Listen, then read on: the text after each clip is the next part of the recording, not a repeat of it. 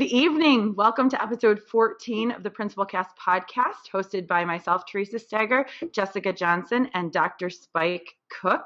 Principal Cast is a weekly roundtable discussion about current topics in educational leadership. And for more information, please visit us at www.principalcast.com. We are hoping that you're joining us today uh, via video if you if you are able, and if not, uh, join us on teachercast.tv. We are here with Mr. Aaron Eric Sheninger, and he is here for uh, his, there we just, we just had this conversation. He's here promoting his new book and he's here um, chatting with us tonight and we're so excited. It's digital leadership changing paradigms for changing times and it comes out on tuesday. So it's a hot off the press conversation with this principal and educational author. So spike why don't you go ahead and uh, and start us off well, thanks so much, uh, Theresa. And once again, thanks, Eric, for coming out to the show tonight. Uh, we are really excited to have you here. I think the you know the trail that you have blazed in uh, utilizing social media to connect educators has been uh, really beneficial. Uh, could you tell us a little bit about how you got started and you know just some helpful hints for those of uh, those of us out there who are just starting? Well, my uh, reality TV show career was not uh, taking off like I thought. Uh, Oh, I done two reality TV God, shows, question number 10. you Oh, know, at and uh, it's okay. I won't. I won't elaborate on that too much. But uh, no, you know, you you know, you know, uh, I dabbled in reality TV uh, to make money for my school, uh, but uh, it, it wasn't really as uh, exciting as I thought. But you know, in all seriousness, you know, for me, the world of social media was foreign. It was something I was never going to do. I felt there was no value, no need, and uh, I, I guess you know I was like the majority of the leaders uh, that are still in working in schools today. Is you know I felt that it was more of a problem than a, a beneficial component of the school system. So uh, I, you know, my journey was that I, I kind of fell into it by accident. You know, one day I'm just sitting here like I am right now in my house in Staten Island, and I was reading the Sunday paper, and there was an article about Twitter. And uh, you know, those people have heard me speak. I usually open up uh, my keynotes saying that you know I thought Twitter was the dumbest tool on the planet. And as I kept reading this article, I'm like, dumb, dumb, dumb. I don't have the time for this. This is stupid.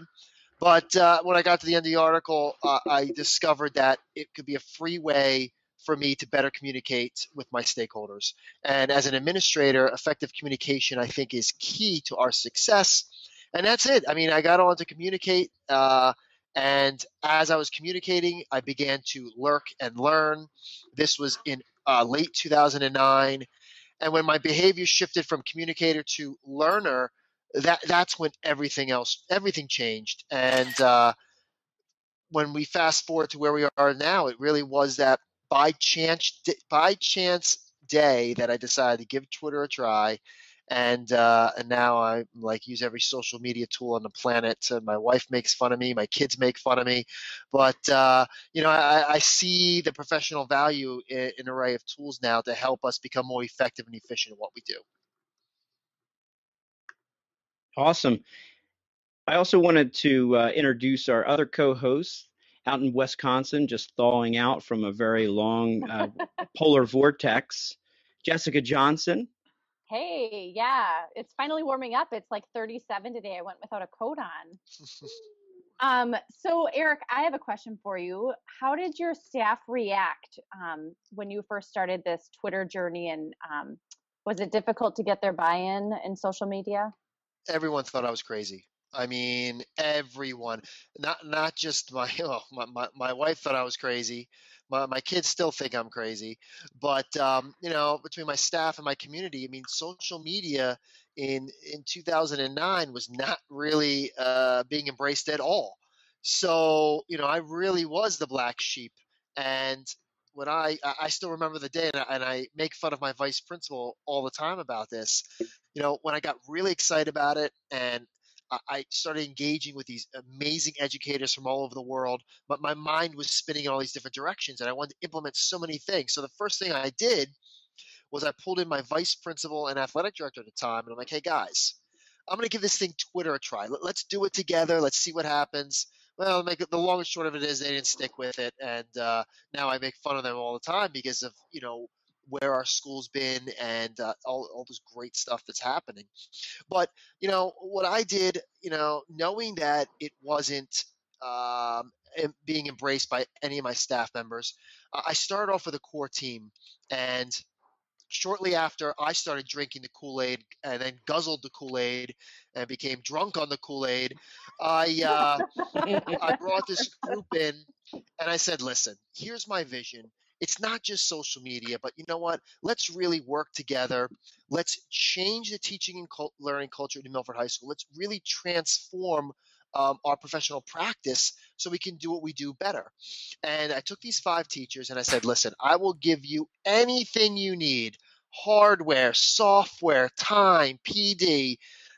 I'll let you, you know, I'll give you the autonomy, you know, and you know, so we started going off in a whole bunch of different directions, but that that that that sort of glue that stuck us together was the fact that we were relying on social media to sort of funnel all this information to us so that we had all these new ideas that weren't really new, but they were new to us because we weren't in the space. And I, I think that as we've evolved, where it was just me and five teachers doing all this, now, you know, when we look at how far we've come at New Milford High School, just in terms of connectivity, I mean, we blocked, I blocked and banned everything. I helped write the policies to block and ban everything at New Milford High School uh, prior to 2009. And now our students are connecting out of a school of 650 kids. We have over 700 unique, unique connected devices to our Wi Fi. Almost every social media site is unblocked for our students. We have little to no cyberbullying. Our staff have Twitter accounts. They're using Google to um, assess student work in real time. We're using Instagram uh, in class, um, aligned to the Common Core. I mean, we're doing so many different things, but it didn't happen overnight. And where everyone thought I was crazy now, some people still just don't get it. But when we look at our school, and what we're doing, we look at social media as just one other tool that our students and our, our staff can use. But you want to know something? I think the biggest takeaway for all this is if we truly are trying to prepare our students for the real world, well, you know what? Then we can't shelter them, block them from using real world tools to do real world work. And when teachers are using the tools, when administrators using the tools, and they're modeling the effective use for our kids, that's when we set the stage and you know where we focus on learning outcomes where you know the tool can be used it cannot be used. But again we look at it as you know the sort of uh, renaissance that we've had. And uh, you know i'm just proud that now the teachers and students are leading the way and i'm doing nothing. I'm just sitting in my office and watching them from afar really be the change that uh, i had hoped for a few years ago. Which is exactly how it should be. Thank you yeah, exactly how it should work out. Um, Eric, there's a couple questions in the chat room for you. Uh, Melinda Miller is asking those five teachers that you were talking about earlier, are they still there? They're still there. Love it. The, uh, the great thing is, uh, when I came to New Milford in 2004, there was a lot of administrative instability, and it used to be a carousel. Nobody, you know, New Milford was a stepping stone. People, you know, would look to get out. Now, the only time people leave is uh, let's just say if they retire or if they're not New Milford material. No one's leaving on their own. And I think that's a big testament to the collaborative culture that we've all created, where now people are actively looking to come and work at New Milford. But those pioneers, they're still there. Um, they have the support, they have the tools, and they really are still leading the charge uh, in initiating sustainable change. You know, I got an opportunity when I first started out. Since we're in South Jersey, I convinced a group of uh, our educators at, in Millville to take a ride up and, and visit Eric's school. And he was very gracious enough to host us. And it was interesting because we got a chance to go around and, and visit the different classes and see the things that were going on. And what he says is exactly true. When we went to the cafeteria, I remember uh, distinctly, you know, we were standing around the outside and my assistant superintendent and I said, well, you know, maybe, you know, just like a regular walkthrough, they put the kids on the outside that, that they're going to want us to talk to. So we went deep into the cafeteria and we sat down with a couple girls and we're talking with them and they didn't have their phones out and they were just having a regular conversation. And I remember asking them like, do you know who your principal is? And they're like, yeah, Mr. Sheninger. And uh, do you know, like, we're here because we wanted to see the cool things that he's doing. And they're like, yeah, yeah, that's pretty cool. And we're like, why don't you have your phones out? You guys have BYOD and all this. And it was so funny. I remember telling that to Eric because it just wasn't a big deal to them. They had uh, just felt felt as though because the pressure was lifted off and because you guys treat them like the young adults that they they are, uh, it wasn't that it wasn't taboo. Right. You know, we we really want to uh, sort of model that their tools are devices for learning. And, you know, our BYOD is structured that, you know, there's a time and a place. And, you know, one of the biggest misconceptions of, you know, when you give students or allow them to use all this technology in school that they're going to be glued to their phones. Like we see people at airports all the time, or when they're walking in New York City and they're just, you know, buried in their phone. And, but, um, you know, and I think that's been one of the, the biggest advantages that we've had is having leaders model the use, having teachers um, you make sure that there's a sound pedagogical foundation first before they integrate any of these different tools. But you know, it's amazing. I can't even keep up now with what all my teachers are doing because you know we've removed the fear of failure. We promote calculated risk taking, the support, the flexibility, all the components are there, the trust, you know, and I think with our kids, you know, we sort of shout out to them without actually saying it. We trust you we trust you to make the right decisions. And you know what? We all make mistakes.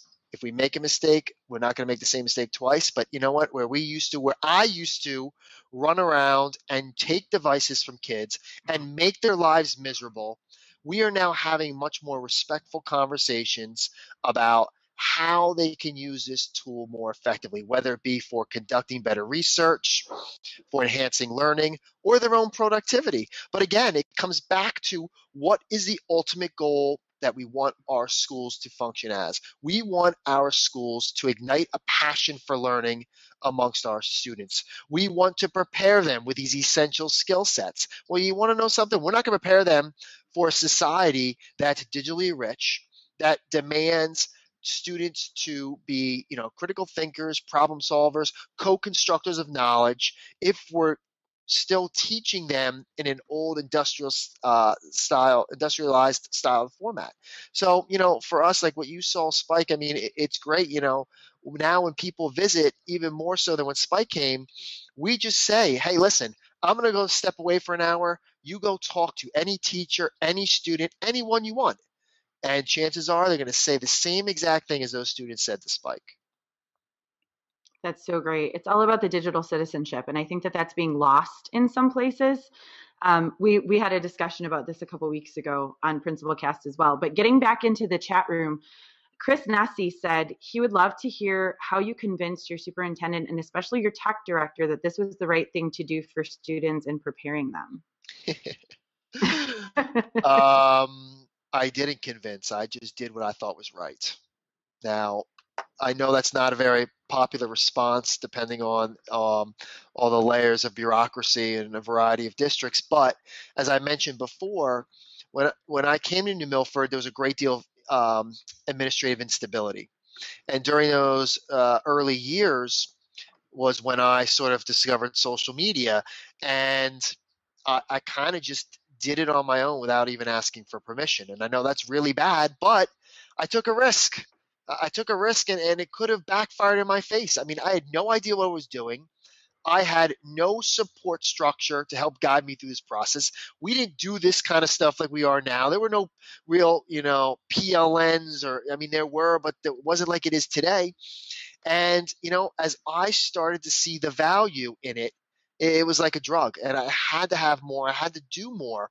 Then I got my uh, superintendent I have now, who's ushered in a stable time, and he's been so supportive of me and my staff and basically gives me the autonomy to do what I do. I mean, I honestly work, I feel, in the best place in this country because I'm given the autonomy, I'm given the support, and it, we're we're learning this whole journey as we go along together. Now, the tech director is a different story. Um, it wasn't all uh, peaches and cream like it is now. Right now, I have an amazing tech director. His name's Ron Watson. You can find him on Twitter. I mean, he gets it. He understands the educator perspective. We can have a conversation, and more often than not, we ultimately can sit down at the end of the day and say, you know what? We're making decisions that are the best for kids. It wasn't always that way. Um, we had a tech director before that where we didn't see eye to eye, and uh, as I kept moving forward with my initiatives, let's just say the initiatives and myself put a lot of pressure on that particular person, and he's no longer with us. But that's uh, you can read between the lines there of what happened. And then we got Ron, and uh, Ron's been with us for like three years now. And again, I can't, no one can do what we do at New Milford if we didn't have Ron. And I think we have all the pieces in place that really makes New Milford special. And every district can have this. You just got to find those pieces. You got to build your circle of trust, but everyone's got to be on the same page. And I'll tell you right now, it's never going to be easy. But you know, I know there's. I talk to people all the time saying, "I'm dealing with this roadblock. I'm dealing with this challenge." But you know what? You got to start small, and you ultimately got to always have in back your mind what is best for your kids and you if you you know if you sort of let uh, the kids guide your leadership you really ultimately can never do any wrong Eric, I just have to thank you for all the work that you've done in paving the way because I, um, to answer yeah. that question, Mr. Nesi, I I took all of Eric's blog posts and every all of his articles that were published in um, principal magazines, and I've just kept copying them off and emailing them to my superintendent and my tech director, and I kept using what Eric was saying to to get my way. yeah, yeah, it, it's there's a lot more information out there now. I mean, since we're, I think a huge uh, characteristic of digital leadership is transparency, and, and I think all of us here tonight have benefited from the transparency of others. You know, none of us have worked in isolation, and I think all of us have uh, so many other people to benefit that have actually put us in the positions that we're at. You know, it's not that I I have not done anything. I have not. The only thing that I've done was I used an internet connection to connect myself to the smart people. So I consider myself resourceful, and I think digital leaders are very resourceful.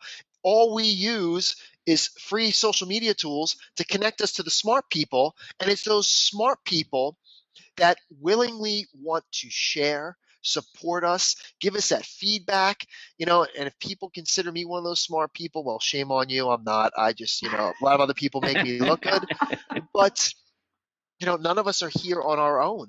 And you know i appreciate jessica you saying that about all those the articles but you know what? You know i, I got to go back. I mean i could sit here and rattle off names all night of so many people that have helped me become a better leader.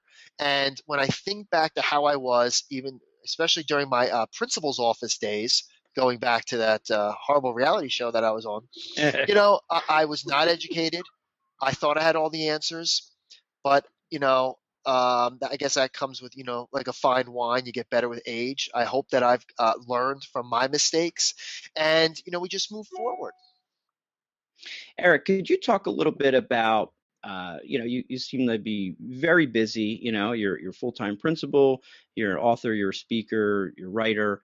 Um, out of everything that you've come across, uh, and you could answer this maybe in a couple layers, like students, teachers, and yourself. What was the best tool, or what is the best tool that uh, helps you stay connected? Um, the best tool.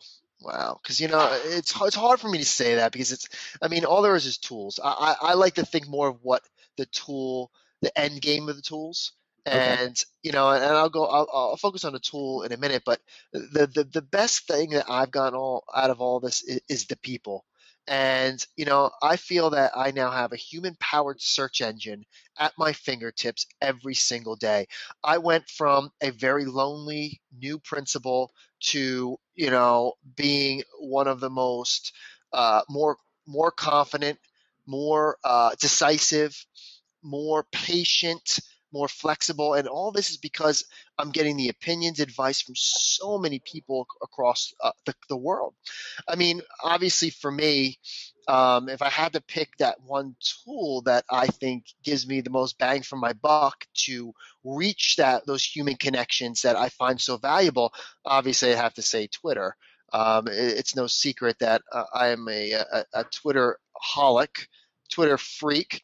My wife and I have had many fights early on in our relationship uh, because of Twitter, and uh, probably all of us have had those with our significant others. Yep. But you know, it's but but I look at it this way: if it wasn't for the tool, none of us would be speaking right now, and I can honestly say, if the tool didn't connect me to the people New Milford wouldn't be what it is today because I would still be living in that box, that sort of silo of information, an isolated island, which is still plaguing so many of our schools because so many leaders don't see the value in social media or they feel that they don't have the time.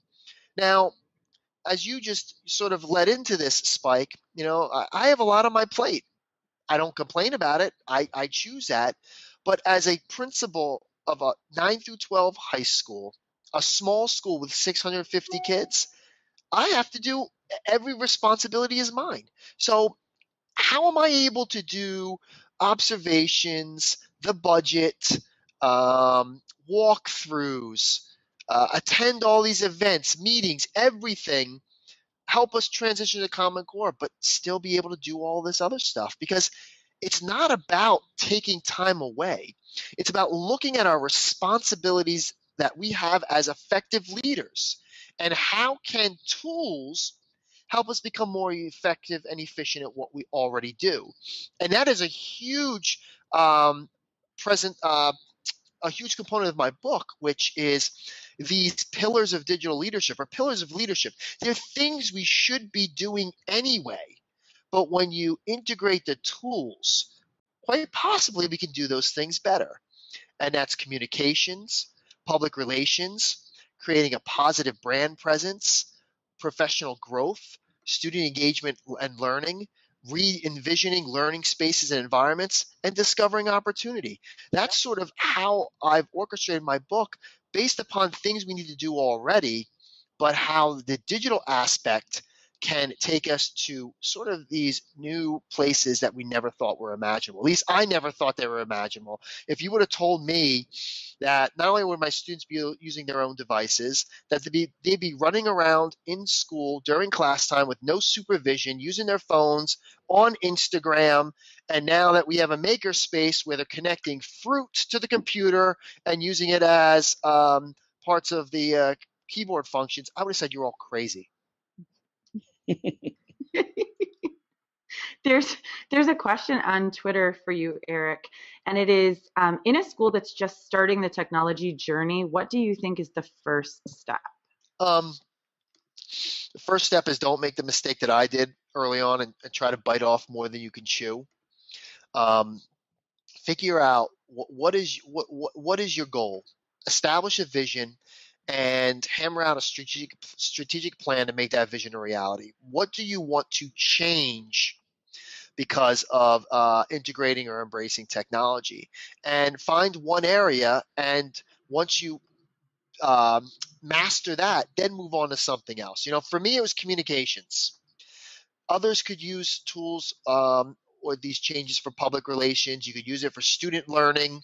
But you know what? Pick one area, start small, don't overload yourself because the biggest mistake I see with leaders in general is they give uh, social media, for example, a try, and they never stick to it because of you know they're trying too many tools at once. They don't understand it. They don't have a clear vision for what they want to accomplish. And what will happen is they'll adopt it, but they won't stick with it. And if they don't stick with it, they'll never see the value. And we all know what we don't value, we toss aside. And uh, we'll never see some of the changes that we would hope to see um, if we don't find value in what we do. That's awesome.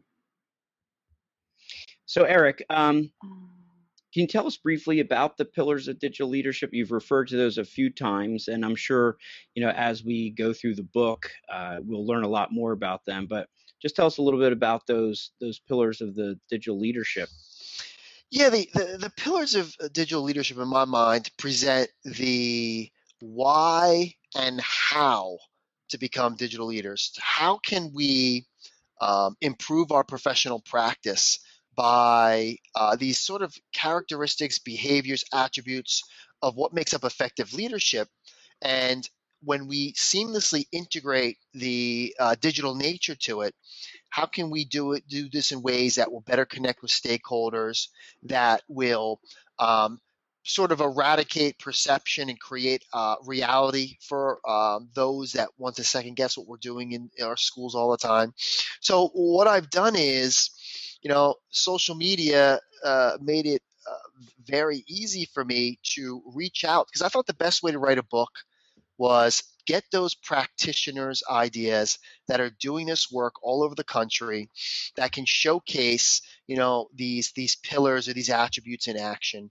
And you know each chapter opens up with a vignette which showcases a uh, practicing leader and how they exemplify the respective pillars so you know for communications uh, i reached out to joe mazza and Joe Mazza has been a pioneer in that, you know, family engagement piece with technology, with social media.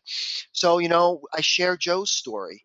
And um, and then in the next chapter in public relations, uh, I reached out to my friend John Carver, who's a superintendent in Iowa, and and John Carver is the master at public relations uh, through social media. So, you know, what we're doing is we're trying, again, it's that value piece. And, and I hope that, you know, as we break down each pillar uh, in the book, that administrators are like, you know what, I'm already communicating. Maybe I'm using snail mail, maybe I'm using email, but you know what? Hey, look at this. We live in a society now where people want their information immediately. We live in a 24 7 society. So why not find ways that are free that I can learn quickly and easily to better connect with my stakeholders? And that's how everything operates, you know, with the pillars. It, it makes it very, the content very digestible, very doable because you know, for me, it's not like I've done years of research on any of this. This is all experiential.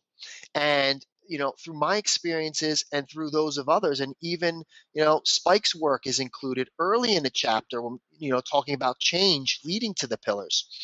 So what i ultimately hope through all this gibberish that i'm just saying here right now is that you know i think that the beauty of the book is that you could figure out what do you want to focus on first? You don't have to start with the first pillar. You can go to any one you want.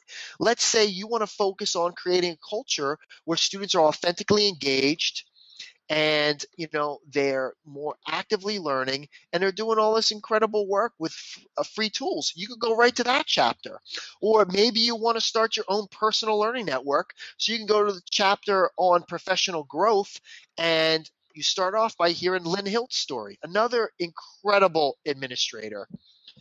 Or let's say you want to re envision learning spaces. You can go to that chapter and hear about how Dwight Carter created and worked with administrators in his district in Ohio and created Clark Hall, which is an amazing space where students can sit on rocking chairs. It's different colored furniture. I mean, it's so many exciting stories, but they're real world stories. And I think the the most satisfying part of the pillars for me is that it's working for so many different digital leaders that have embraced a a better approach that resonates more clearly and loudly with their number one stakeholder and that's their students. And you know all this was built all, of these pillars were built on our collective work. It's not my work, it's all of our work because we're sharing, we're collaborating. I've almost filled my my seltzer, um, and uh, we're, we're doing this all out in the in the open, and uh, you know I, I, just hope that that's how people see the book because you know i didn't want a book that just ran from you know start to finish. I really want anyone to pick up wherever they feel that they want to improve or where they want to begin. And it's all about baby steps. So there's stuff in there for the, the beginning administrator, the intermediate, and, and I guess the advanced. But who who really, who really is an advanced digital leader? Because we don't really have a, a, firm definition of what this is, and we try to I, I, try to flesh that out in the book. But you know, I don't know. I could just go on and on. That's great. So you know, Eric, as we go through the the the shows every week. There's i know we we had mentioned this before the the podcast started but there's this running dialogue happening in the chat room and there some of it these questions are amazing and some of the comments are just hysterical. Simon miller says he's ready to run through a brick wall for you and uh, chris Nesi says he looks for openings every year in your school. So i mean there are there are some amazing so if we're laughing that's why because we're that's reading okay. through them and just just there were it's hysterical. Um, but there are a couple really good questions and i think we had a, a good doc of questions going but the questions that are happening in here um, Fire away. Are, are pretty awesome. Brian Alabeck is asking if you require new hires to have social media skills, and if so, how do you verify them during the hiring process? I Google them. Mm. So do you, or is I, that a is that a like a hidden prerequisite? Well, I mean, no, it's it's very transparent out in the open. I mean, okay. I have I have my students Google themselves as we work to create their positive digital footprints, and we do it with every single kid. In uh, I do it with every single student in my building. But you know, one of the questions I have, I mean, listen, there's no secret. This this is one of my passions, and you have to be able to fit in this fast-paced innovative risk-taking culture where you know people are failing every day but we're actually cheering failure because we're learning of how to do things differently. And you know it's interesting we just did a stem symposium this weekend at, at my school and one of the professors said you know i don't fail. I, I just i just learned what didn't work and I loved that saying is, you know, it's not failure. We're we're learning what doesn't work in our quest to find out what does work. Now what works at New Milford is, you know, we want the full package. You know, we want all that traditional stuff, but you want to know something? We want someone that has a digital footprint. We want someone that's not going to be afraid to, when it's appropriate, allow students to uh, use their phones in class, um, to use Instagram, to take videos, to, to, do whatever. So I, I, do have a question. It's like number four or five. Um, in my standard interview questions, and I, I say, tell me what you know about Web 2.0 and explain to me on how you would effectively integrate technology um, to you know unleash creativity and, and foster uh, uh, you know more effective and efficient learning for our, our students. And you, I guess uh, I guess I shouldn't be surprised, but many people can't even answer that question. And uh, then I use the end, uh, well, then I'll skip my other questions and be like, well, why should we hire you? That's sort of like my end question. I just gave that away. But, um, you know, we, we do look for that because, again, it's taken us five years to get where we're at. And, and we feel together that we all have a very special place uh, at New Milford High School because we all sort of serve our uh, own specific roles. And we want people that are going to fit that mold. Now, I'll give you an example, and you could, by all means, look him up. You know, uh, we just hired a brand new history teacher, and his name is Hershey Groff. He is an amazing teacher. And if you see him on Twitter, every time I do walkthroughs in his classroom, he's blowing me away. He's using uh, Socrative. He's got Twitter back channels going. Um, he's doing all this great work. I mean, he was able to answer all those questions. And when you look at that, that's that's the type of teacher that is now actively seeking out um, opportunities at New Milford High School. Same thing with my media specialist. If anyone's been following the work uh, at New Milford High School lately, you know, my media specialist, Laura Fleming, I mean, she she is a rock star. In her short time, where you know we sort of got her to come here, I sort of convinced her to you know leave her other school and come to New Milford, and I sort of promised her that, that you know what New Milford has to offer.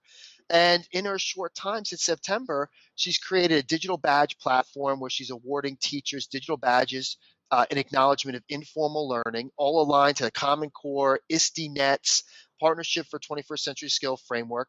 She's created a makerspace. Just in September, she's created a fully functioning makerspace, which will be highlighted in Scholastic Administrator, by the way, uh, uh, in the next edition coming up. I mean, I can now she's uh, she's um, piloting a, a virtual learning atmosphere, 3D virtual learning atmosphere that really is going to give us a huge opportunity to do blended learning with our kids. And uh, the program, I can't even really talk about it because it's not even an education program. We're the first school to actually pilot it. So, yes, th- this is what we're looking for now. This is the expectation. This is the standard. Eric, um, when I was looking in the, and this this really kind of goes along with that. I was looking in the chat room as well, and uh, Bill Sterrett, who you know was a principal, is now a uh, in higher ed as a as a professor, and and a few folks in there are talking about. So how do you feel like this uh, could start impacting higher education? Because you know, are graduates from teacher ed programs coming out prepared? Are the uh, prospective administrators being trained in the right way? And you know, in all honesty, how do you think your book could also help in that discussion? No, that's kind of a loaded question because now I have to. Uh, uh, I don't want to come off arrogant and cocky, but I I think most of us would agree that there are issues with teacher and administrator preparation programs. And you know, I can even say that in my program, I never learned any of this. Most of the candidates that uh, I do get from new teachers for new teaching positions, they've they've been immersed in this just a little bit. It's like, oh, let's take one technology course and say we did it. And I get so many, well, I did this in my my ed tech exploration seminar and all this. Well, whatever. It's not just about that. It's about, you know, I want to see you create authentic tasks that may or may not integrate technology. I want to see you you know, uh, get into a classroom and rearrange the space when you have desks and rows and make it a more collaborative uh, environment. I, I want to see all this, these great things that, you know, I might not necessarily have gotten. But, you know, when we look at it, you know, when I decided on a title for the book, I took a look at higher education and I, to my knowledge, there wasn't really a resource out there um, that really covered digital leadership. And, and I think now when, you know, we look at where our schools are in 2014, you know, leaders, I think today are, will be a, a severe disadvantage if they don't know of how to better connect with stakeholders, how they can grow professionally. I mean, listen, I'll say right now, I've learned and grown more from the people that I've connected with online than any conference, any workshop, anything that I've ever gone to because, you know, I'm connected with like minded people that are passionate about helping kids, unleashing that passion, focusing on essential skill sets, all that great stuff. But but I think that the world of higher ed can take some cues from you know and it's great having people like bill sterrett that is in this space he sees it he he breathes it, he eats it just like us. But we need more people like him that are going to be catalysts for change, that are really going to ruffle some feathers and take a traditional construct and turn it upside down. That's what's needed in teacher education programs and principal education, leader education programs, because the majority uh, still does not see the work that we're talking about now as excuse me as having any value. And it pains me it pains all of us that you know we see all these benefits. And you want to know what? I remember i remember when i won the, the digital principal award. Um, i should say received the digital principal award a few years ago. And the principal of the year at that time goes introduces himself he goes oh you're one of those techie principals. Whoa. I was I was offended.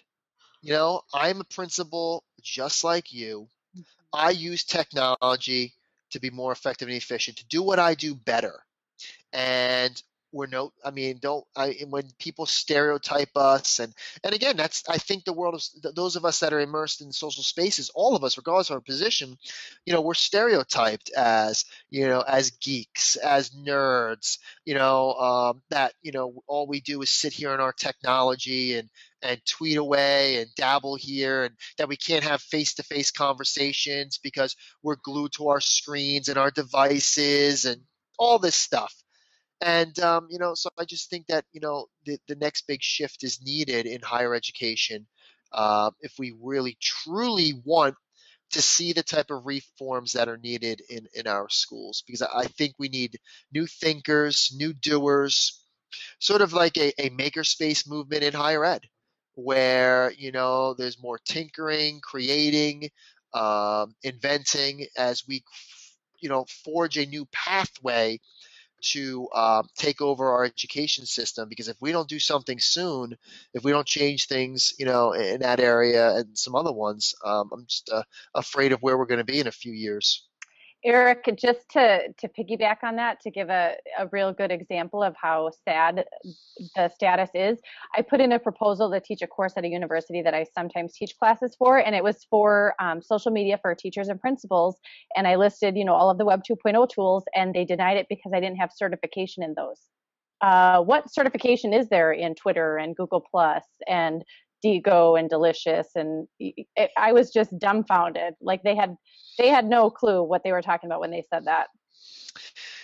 Yeah, um, there is really no certification. Um, to me, it, it screams out, "I'm a learner.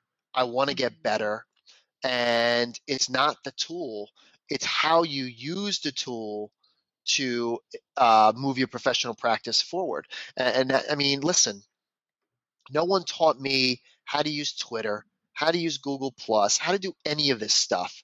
No one taught, and, and many of us, we just do it, and you, we learn by doing.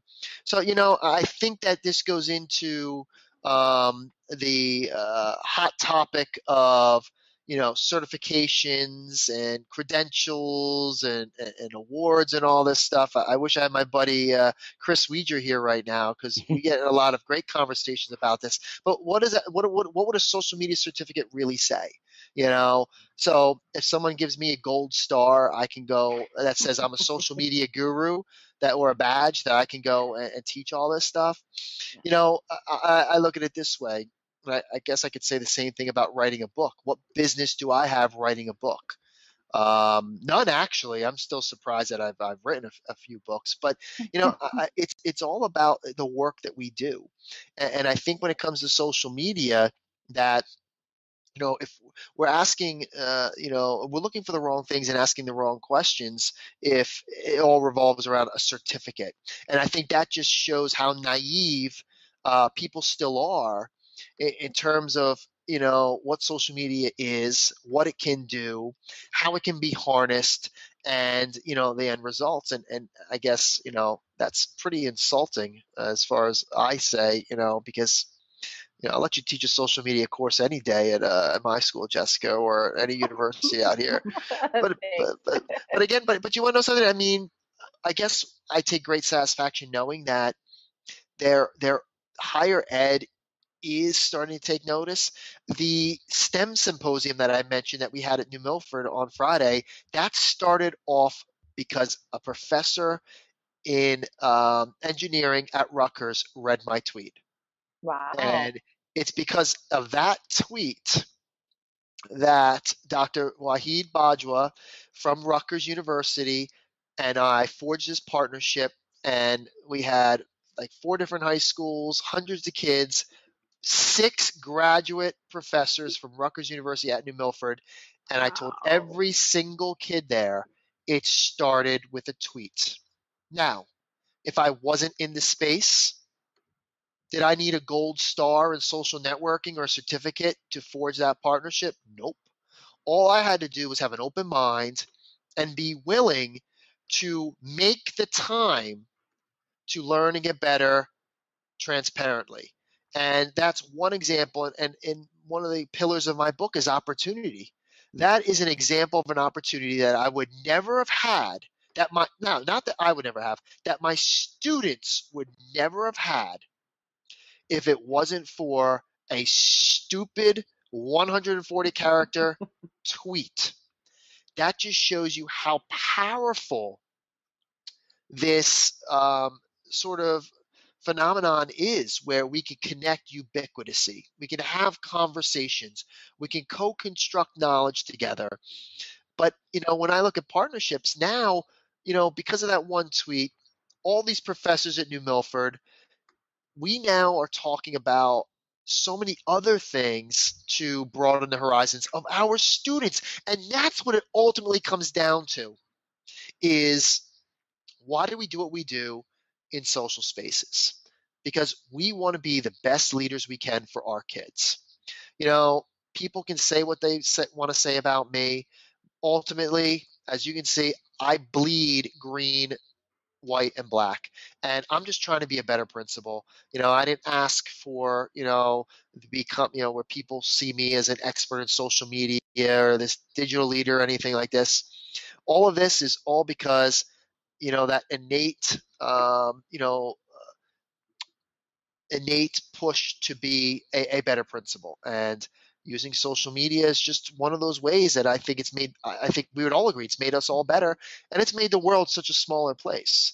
Um, That's true. but uh, Absolutely. there's probably other questions, so I'll stop there. I can just say amen. Yeah, that's so true. So true. Let me look in the chat room and see what's going Well, on. one other one other question in the chat that actually piggybacks on, um, you know, talking about certification. Eric, what are your thoughts on, um, or any practices that you have in your building on providing teachers with either PD credit or some sort of credit that helps them towards renew their license renewal um, in terms of learning on Twitter?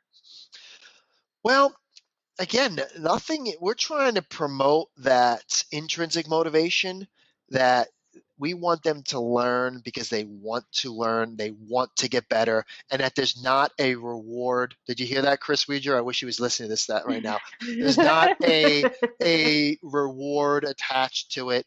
You know, so what we try to do is really acknowledge the informal learning. So Laura Fleming has done a great job with that with the digital badges, but what we've also done is sort of piggybacked off other ideas that we've that I've learned from social media, and after learning about the uh, Google 80/20 model, we created our own uh, form of that, and that's what's great about social media is that people willingly throw their ideas out there. We don't have to reinvent the wheel. And you want to know something? As leaders, we don't want to make our jobs any tougher than it is. Let's take those ideas that are tried and true, let's tweak them, and let's make them work for our students, our community, knowing we can have diff- we all have different populations, socioeconomic pressures, all that. So we created the PGP, which is the professional growth period, and what uh, I did was, much to the chagrin of my vice principal, I cut all non-instructional duties in half: hall duty, cafeteria duty, in-school suspension, so that now every single teacher in New Milford has two to three periods off, two to three 48-minute periods off per week to follow their learning passions and learn about whatever they want. And this has been probably one of the biggest catalysts for change and innovation is, you know, when you empower teachers and you give them the autonomy, they know they can learn. There's no mandates, no directives. There's no resentment because we're, we're forcing them to do this and do that. That's how I reward my teachers. I give them the time. And who doesn't want the time where we're not telling them, you must go learn about Common Core, you must go learn about McREL, because we all sound like robots now because, you know, we're told we got to, we're directed. And how does that make us feel? How do we all feel, you know, when I think it's in, in Wisconsin, aren't you guys mandated to use uh, uh, Teachscape, all of you? No, not all of us. That's one option. Uh, my district chose a different option. Oh, okay, that's good. Yeah, it's similar, but Yeah. So, you know, I mean, we're just mandated, but, you know, I, I give my teachers the time. Uh, I take away all the challenges, all the excuses. And what we're seeing is, you know, they're creating learning portfolios now as part of their end of the year evaluation. Most of them choose to find ways to integrate technology. That's their choice. There's no forcing, no mandating. I mean, my teachers don't have to use technology in New Milford. I know it's a shock to so many people, but they don't because I know if I force them to do it, right. if I impart, you know, my my you know my wishes on them it's going to build resentment and the water cooler is going to become the most popular place. They're going to be talking about me. And, and i'd like to think that you know we're creating an environment where the reward is this is a place that they want to be they enjoy coming to work and we're trying to do the same thing for the kids. You know we want them to be excited to come to school. What better way than to treat them like young adults that they are and not say, uh uh uh, let's say, all right, show me what you've learned through this. How can this help you become a better learner, a better communicator, a better creator, a better problem solver, all that stuff? And, um, you know, we've had kids come back and tell us that they're better prepared for college because we're creating an environment where, you know, we're not, we're, we're sort of trusting them to be responsible adults, but we're respecting their voice. And the student voice movement has been alive and well in New Milford even before it became popular um, on Twitter. And there's nothing better that you know when the teachers and the kids are forming the initiatives and the direct and the new directives, and they're being put into place, and they're helping making our community even better than it already is.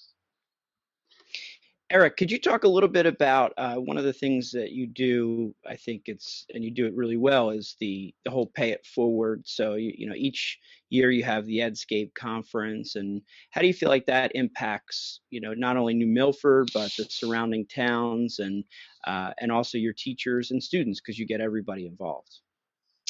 Well, not, this might not be a popular uh, comment, but you know I put on New Milford really for my teachers and my community. But my community now extends well beyond New Milford, and that's why we open up to everyone. But you know what? We saw a a gaping hole when we were learning about you know early on about web 2.0 and, and all these different ways in which we could better integrate technology there was there was no really real uh, bona fide uh, professional development structure in the Northeast. There was nothing. I'm still dismayed at, at the lack of attention to, you know, working with teachers on effective integration of technology that's aligned with learning outcomes. And, you know, so Edscape was our solution to that problem. You know, and again, coming back to the whole opportunity piece is um, you know the whole Edscape conference evolved through social media.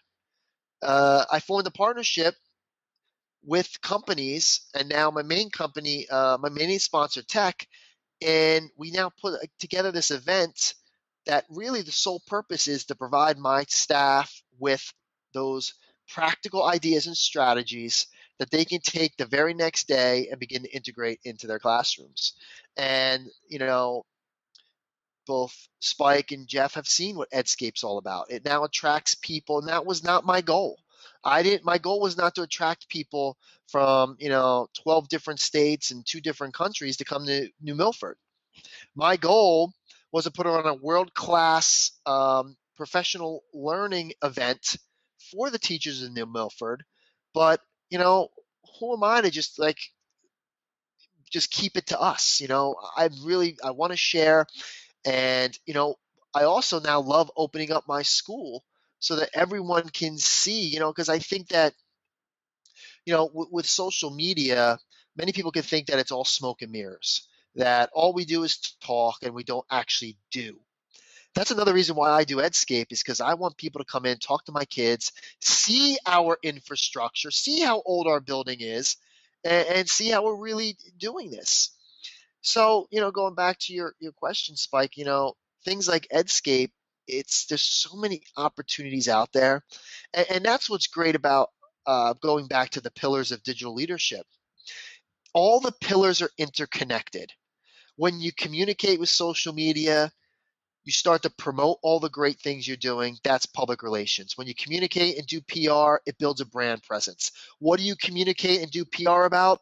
Student learning, professional growth. All that then connects into opportunity. I mean, it's they're all interconnected, which is why I get so passionate about it because I we see the changes that have taken place. I see the changes that have uh, occurred for me as a principal. We've all seen how we've changed. Think about where we all were five years ago. I know where I was. You know, I, I was that idiot principal in the principal's office that was running around on national TV doing all the things that um, I now don't do. Um, and I was wrong. I was an idiot. Um, I could say that, you know, but now I'm educated. So, you know, I, I think now I, I feel part of it is, you know, I got to pay it forward because my job is first and foremost to create a world class learning institution at New Milford High School that are preparing my kids for success, even in the face of mandates and directives that I don't agree with. Secondly, to also do my best, knowing that I did not get here, and I'm n- n- never going to, you know, um, even move forward without the help of other people. So, as the more people that I can help, you know, the best comment and most flattering, flattering comment I could get is when, like Jessica said, "Well, I share your articles and, and stuff like that." I don't write to share. I mean, to get shares, I don't. I, I just write because I'm going to put it out there. If someone finds value in it, great but I'm not there, you know, hoping that. Well, I hope all these people. Well, I'm not gonna lie. I hope people buy my book, but um, but but I, I truly think that it, it, it will be a resource for people because it was it evolved from the blood, sweat, and tears, mostly of me. Um, but also so many other people that have gone through these trials and tribulations and have faced so much adversity to change their professional practice and and become you know better leaders. And when i and when i look at the leaders that you know i admire the most and they they're the ones that you know i've been following from the get-go. And you know i tried to strategically pick those leaders that have had the most profound impact on me to highlight in my book. You know i already mentioned john carver. You have pam moran and, and David Britten, superintendents. You have George Couros, Patrick Larkin, uh, Bob Dillon. I mean, there's so many people that I've I've I, I, tried to. There's so many more other people that I wanted to feature in my book. The, the worst part about writing a book is that when you're done, you start hearing all these other stories and all these other people doing amazing work, and you want to include them, and you, and your editor says, "Sorry, you can't put this stuff in now." But there's so many people out there that are my heroes, my inspiration. I just mentioned a few. And, um, you know, I think we always have to remember that digital leaders, being a digital leader is not about us. It's about the people we follow and the people we learn from that make us who we are. And that's the biggest takeaway because, you know, the more knowledgeable people we surround ourselves you know with i really think the stronger more confident the better we become because you know again even though the buck stops with us in our respective schools we always know that we can turn to those people that are in the digital spaces that are always there for us. Maybe not just in new jersey but the united states and different countries. How could that not get you pumped up about being in education and being a leader today? Even when things really stink in many many senses. you know, Eric, we were uh, when you were talking about the five five years ago um, in the chat room about 10 minutes ago, Jeff Bradbury said, could you imagine 10 years ago that people from across the country would be coming together at 1030 Eastern to discuss student learning and professional development? This is awesome. And then Brad Gustafson said, Jeff, here's what I imagine. Oh no, it moves every time I try to talk. He said, here's what I imagine. 10 years ago, I would have been up late on a Sunday night designing a new worksheet for kids to fill in blanks on the next day. now we're talking about authentic learning and amplifying the student voice with educators across the globe. Love it. That's a nice way to say it. I mean, I'll be honest, 10 years ago, I still would have been where I would have been tonight in bed. and we do Eric, appreciate we have, you being here. yeah, exactly. I know we've gone a little bit longer, but okay, look, I want to try something new. Okay, so we're gonna play word association. Oh, all right. Eric's answering, we're, right? We're each for Eric. Just yeah, Eric, just right? for Eric. Eric. Okay. So each of us are going to pick something, and you're just going to say a word that comes to mind. Okay. Oh, I don't like this game. I'm not good at these. Mm. Are you ready? Yeah, I guess. I- am throwing this right one at you. Common Core.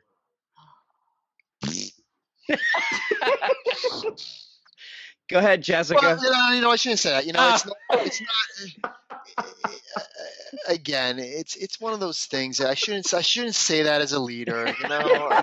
All right, Jeff will edit that out. Okay. Yeah.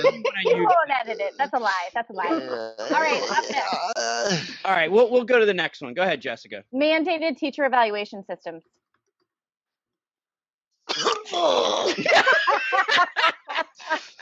I know I'm using sounds other than words because my, my words Jeff would have to edit. So Non-linguistic, non-linguistic representations. Go ahead, Theresa. Let's see if we can make it three for three.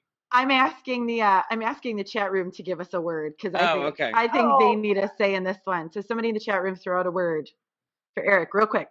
I think there's like a six second delay. There probably is. I, I- I have a word for Eric. Do it, Jeff. New York Giants. Oh, I was gonna say. Speechless. You're, you're, Eric you're is asking speechless. you're asking a, a diehard Cowboys fan, and I'm, I'm trying to think of a nice Oh, you just word. made Amber Teamann smile. Oh, the the Blues. The blue. That's- that's- All right, how about, have how a- this? Oh, you got we have a word from the. Uh, we have two actually. The first one is professional development. Learning. And what about teacher lounge? Hmm. Oh boy, that's uh, teachers lounge. Hmm. Mistake. Next, next frontier. Awesome. And I think the last one in the chat room is personalization. Intriguing. Oh, and Jeff Bradbury says the computer lab. Ooh, good one. Oh, that's hmm. um necessary sometimes. depends on it depends on your resources you know i mean listen I, again i'm not, i don't i don't hide behind our i have four computer labs right now but you know it is what it is All right, I have one more because it, it's a very, I think it's a very famous one. I think a lot of people want to know more about it. BlackBerry. Hmm. dead you held on for so long. Yeah well uh we just got upgraded to uh uh motorola droids so the Ah, blackberry is kaput it's it's officially put the rest Oh. that was your that Oh, was your Chris moniker. Nesi asked. Oh, Chris Nesi's asking, what is your prediction, Eric, for the next year of ed tech? Um, well, I, I think it's going to continue to overwhelm some. Um, I, I think we're going to see a lot more on the lines of blended and virtualized learning. Um, I think that really is the future. You know, it was interesting watching so many people tweet about snow and how school should still be going on when it snows. And I think virtualization and blended learning will be able to provide that opportunity. I know that's where we're looking at right now at, at New Milford. So as we keep, you know, as we see more and more Chromebook models come out, more tablets, more upgraded phones, it, it, it's really what can we do in the space that can um, continue learning um, when kids are not in our school, where you know we're providing more seamless uh, instruction to our students uh, when they can't get to school, you know, things like that. So I, I really think it's virtualization and blended learning is what we're going to really see an uptick in the next year. All right. Well, I think Awesome. it's way past your bedtime, Eric, and I want to thank you again for staying up this late with us, party animals. Um, it was great to have you on here. Um, if you want to follow Eric Sheninger, Sheninger, if you're not already, I don't know who isn't, but he's NMHS underscore principal on Twitter. Um, I also have to make sure that you all know to follow TeacherCast on Twitter. Um, follow teachercast.net for blogs and resources teachercast.tv for the podcast, and you can always find us, Principalcast, on Twitter or principalcast.com. And I Eric, think, Eric, can you just tell everybody where they can get the book? And uh, Mhm. once again, you know, uh, you know, there's there's a couple different opportunities I'm sure that are out there. So just tell us how we can get your book. Yeah, um, well, again, I'm so excited about this book. I mean, um, you know, not only did I mention, I, I hope I mentioned all the fantastic practitioners that are featured in the book, but you know, the foreword was written by Yong Zhao, which he's just amazing. Um, endorsed by Michael Fullan, Dan Pink, um, Edutopia, NASSP, Learning Forward, our, our main man Todd Whitaker, who again, if it wasn't for social media, I couldn't call my main man. Um, so many amazing people, and you know, um, reviewed by again awesome practitioners like Jessica uh, to my left. I mean, it, it was again, it, it's such a, a labor of love. But I mean, you can get it through uh, Cor- my publisher, Corwin Press. It's uh, it's still discounted until Tuesday when it officially comes out. Um, after then, it'll be available on uh, at Corwin's website, but also on Amazon. And there will be a Kindle version Great. shortly after publication. So I believe it'll be available later this week. Um, and that's uh, where you can get the book. Awesome. Thank you so much. All right, should we end with my principal cast out? I think it's time. I think I didn't did. drop it all tonight. Thank you, everyone, so much for being with us. Have a good Thanks night, again. everybody.